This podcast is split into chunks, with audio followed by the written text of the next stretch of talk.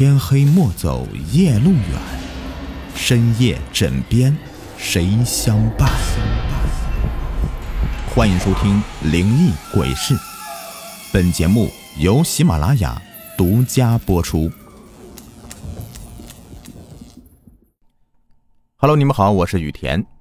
今天的故事的名字叫做《阳台上的裸体女郎》。萧峰是个自由撰稿人，因为怕吵，在郊区的一个小区里租了一套楼房。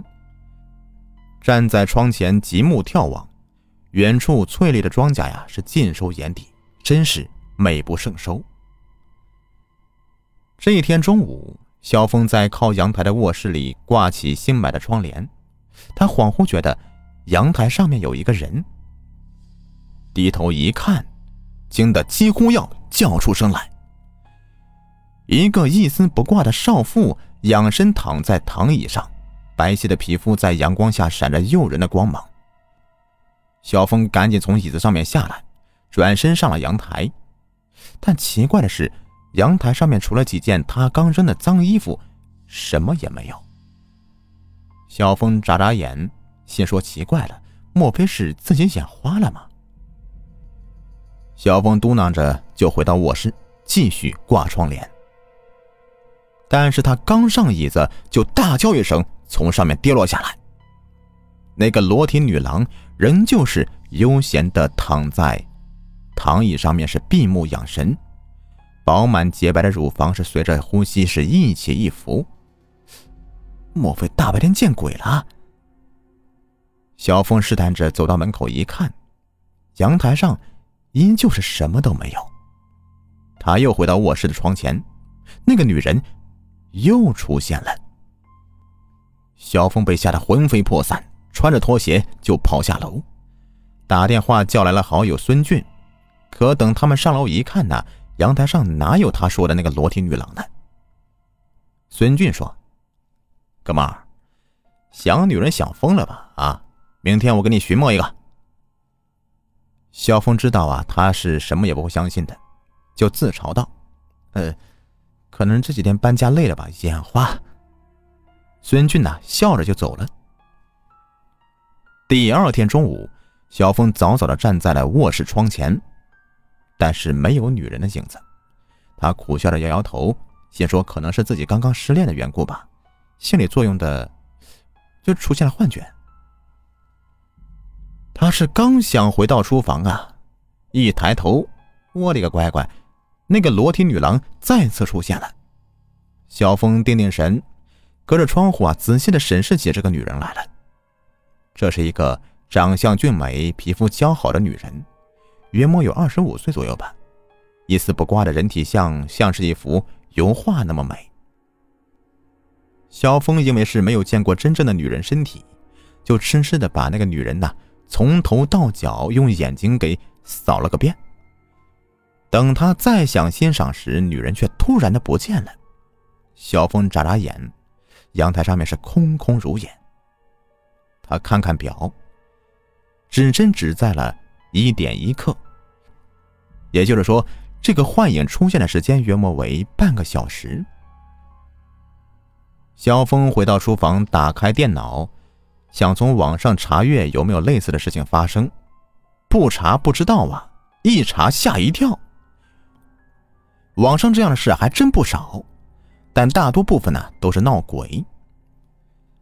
他是一个唯物主义者，向来不相信世界上是有鬼的，但眼前发生的事却又令人费解。他仔细的阅读几遍类似的这个事情，心想：如果是按照故事上面说的，有鬼找上你，那准是有事相求啊。可是，萧峰找房主问他。来之前什么人住过？房主说：“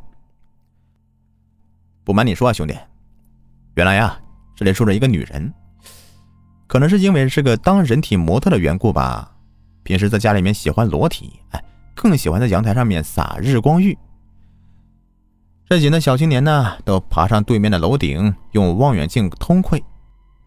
那天呢，一个人可能是看着入迷了，就是忘了是在楼顶了，一失足啊。”从楼顶掉下去了。后来呀，那家人将这个女人告上法庭。再后来呀，那女人呢，就从我这里搬走了。房主的一番话让萧峰更加坚信了这里面有事儿。正好一个编辑跟萧峰约稿，萧峰呢就想趁此调查一下，说不定呢会有一个好故事出来呢。于是他找到了审理这个案子的法官，法官说呀，法庭虽是没有判女人的罪，但是女人也觉得面子上面过不去，就一声不吭的就搬走了。法官又找了那个卷宗，上面的身份证呢复印件，显示了女人的姓名和住址，这个女人叫秦菲菲。小峰立刻驱车到了地址上面显示的那个公司，公司的人等听清了萧峰要找谁时。都用奇怪的眼光看他。萧峰一问才知道，原来秦菲菲早在一年前就失踪了。回到住处啊，他是越想越觉得蹊跷。如果今天找到了秦菲菲，而他又好好的，则可以认定这一定是场幻影。虽然谁也不知道这个幻影形成的原因吧，但是秦菲菲却失踪了。失踪的秦菲菲却常常在这个阳台上面出现，不能不让萧峰费尽思量啊。他想着，如果真如一些故事所说的，一些死去的人会托梦给人的话，那么秦菲菲会不会托梦给自己呢？他突然有一个想法，那就是在秦菲菲常出现的那个时间里，自己不再偷看，而是睡上一觉，看看会发生什么事情。因为心里有事啊，他是唯恐自己睡不着，就到这个楼下买了药，买了几片安定片，服下以后啊，躺在床上。但是他是越想睡，就是越是睡不着，干瞪眼是望着雪白的天花板。不知过了多久，他忽然看到床前白影一闪，他抬头一看，秦菲菲笑眯眯的站在床前。只是啊，今天的她没有裸体，而是穿了一件雪白的连衣裙了。你一定奇怪我为什么会出现吧？秦菲菲开口了。如果想知道答案，就跟我来。小峰不假思索的跟着秦菲菲下了楼，然后打的来到城外的一个破砖窑前。你带我来这里干什么？小峰警惕的问道。我现在住在这里。”秦菲菲说着，径自弯腰进了一个破门。萧峰只好跟进去，但秦菲菲却不见了。萧峰大喊几声，却没有人搭话。借着破窑缝投进的微弱光线，萧峰大吃一惊，他脚下是一具阴森森的骷髅。萧峰吓得大叫一声，撒腿往外跑。却像是被什么东西给绊住了，动弹不得。大汗淋漓的萧峰从床上一跃而起，才发现自己原来是做了一个梦。看看阳台上，秦菲菲呀，依旧是裸体着躺在那里，如诗如画。萧峰决定去梦中看过的地方去查探一番。那是一座废弃了多年的砖窑，风雨无情的侵蚀它斑驳的体无完肤了。但萧峰围着砖窑转了几圈，也没有发现他在梦中进去过的那扇门。他艰难的攀上窑顶，从一个个黑洞洞的窟窿往下看，这里面堆满了植物的秸秆和空树枝。莫非梦和现实真的不一样？他又回到原处，将这个事儿给写下来，贴在呀自己的博客上。当第二天再回头看时，文章下面回复竟然有一百多条。他依次的往下看着，有一条回复引起他的注意了。那条回复说：“那个奇怪的裸体女郎，他认识，失踪前和他是一个单位的。”他虽是不相信萧峰真的看到那些幻影了，但那个女人的爱好日光浴却是事实的。就因为那女人的男朋友多次和她吵架，最后啊不欢而散。不长时间呢，那女人就失踪了。当日啊，公安局曾怀疑是她男朋友杀害她了，但是苦于没有找到尸体，这个案子呀就成了悬案。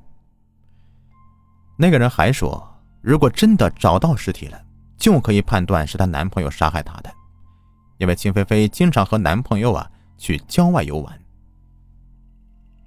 萧峰立刻找到当时经手办这个案子的警察，一问呢，果然和那个回复一样，但萧峰没敢说自己遇到的稀罕事儿，他怕警察把他送到精神病院里面去。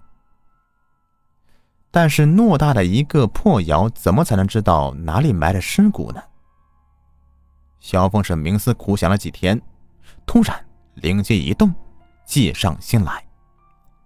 这天，萧峰找到了这座破窑的主人，谎称自己几年前在这里玩的时候啊，下大雨去躲雨，一块窑体不堪雨水的重负，就塌了下来。自己躲开了，但是一个提包啊被压在下面了。现在他突然想起来，那里面有一份很重要的材料。他想寻找一下，就说着呀，萧峰就掏出一千元钱塞到那人手里，那人呢很快的就答应了。萧峰找来一台挖掘机，从一头开始寻找。功夫不负有心人呐，两天以后，当挖掘机又一下的将窑体挖开，往边上倒时，一个圆圆的东西给滚了出来。萧峰赶紧过去捡起来，擦去上面的泥土。赫然出现在他眼前的是一个完整的头骨，他再接着挖，竟挖出一张照片。他用袖口擦去上面的泥土，愣住了。自己的小学毕业时的全班合影，怎么会在这里呢？莫非秦菲菲是自己的小学同学？他把照片上的人和记忆中的名字一个一个的对照，这才明白秦菲菲为何会找到他了。原来，秦菲菲呀，是他同学，只不过那时不叫秦菲菲，而是叫做秦海霞。将现场交给警方，身心疲惫的他呢，回到住处。谁知道，当他打开影集，找到那张已经褪色的合影时，大吃一惊。那张照片分明有人动过，上面粘附的新鲜泥土清晰可见。萧峰连忙从裤兜里面把那张现场发现的照片拿出来一看呐，竟然只有一张白纸，在灯光下闪着耀眼的光芒。上次的咖啡呢，我说过给你们争取到了一元购了啊，就是点击节目进度条上方的购物车即可领券后啊，一元购买，就是说一块钱买啊，还包邮给你。啊，数量不多，每个账号呢只能买一次。感谢你们的收听，去吧。